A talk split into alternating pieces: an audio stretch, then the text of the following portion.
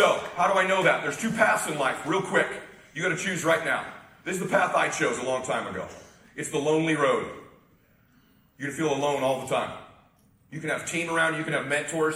Trust me, you'll feel alone. You'll feel misunderstood. People are going to hate on you. You're going to doubt yourself. You're going to have sleepless nights. You're going to wake up earlier than everybody else. You're going to go to bed later. You're going to have massive swings financially, ups and downs. Why do I tell you that? That way, when these things are happening, you'll know, oh, these are signs I'm on the right road. Most everybody else will do this. The crowded road. The crowded road's awesome. It's well lit. There's navigational equipment. There's directions. Really good roads. It's not so bad. The lonely road, no navigational equipment most of the time. It's dark. It's not well lit. There's these huge ups and downs. Whoa! Massive turns. Butterflies all over the place. Roadkill along the side of other people who quit on their dreams. Lots of doubt. Or you can go back to where all these guys are. Barbecues on the weekend, man. Throw your Lakers jersey on. Don't you love those guys? Raiders, Lakers, Patriots, Cowboys. I went to uh, work with some Cowboys. I was at the game the other day. And when I'm walking in, there's all these dudes tailgating and in the stadium. And it just occurred to me, I've thought this for years, but I saw it again. I'm like, these are all grown men wearing another man's jersey with some other dude's name on the back. What the hell happened to you, dude? You hear these guys, hey man, I think we can get the Eagles Sunday.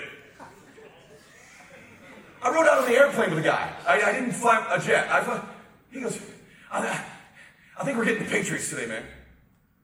I went, what? He goes, I think we're getting paid an Aikman jersey. Troy's been on my show. He's a good friend. I'm real sure that wasn't Troy. he goes, I think we got New England's number, man. I said, who's we? I said, do you play for guys? I'm playing with. You play with these guys?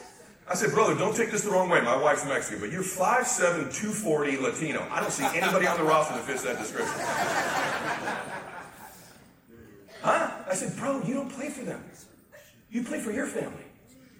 I said, do you think Troy, what's your last name? He goes, Gonzalez. I said, do you think Troy Aikman would wear your name on his back? I said, bro, you're not going to win anything tomorrow. I don't know if they're going to win or lose, but I know you're not doing either. And just so you know, you come up to them and want to take a picture. You are not on the team. And by the way, all these guys you're rooting for, they won't be on the team later either.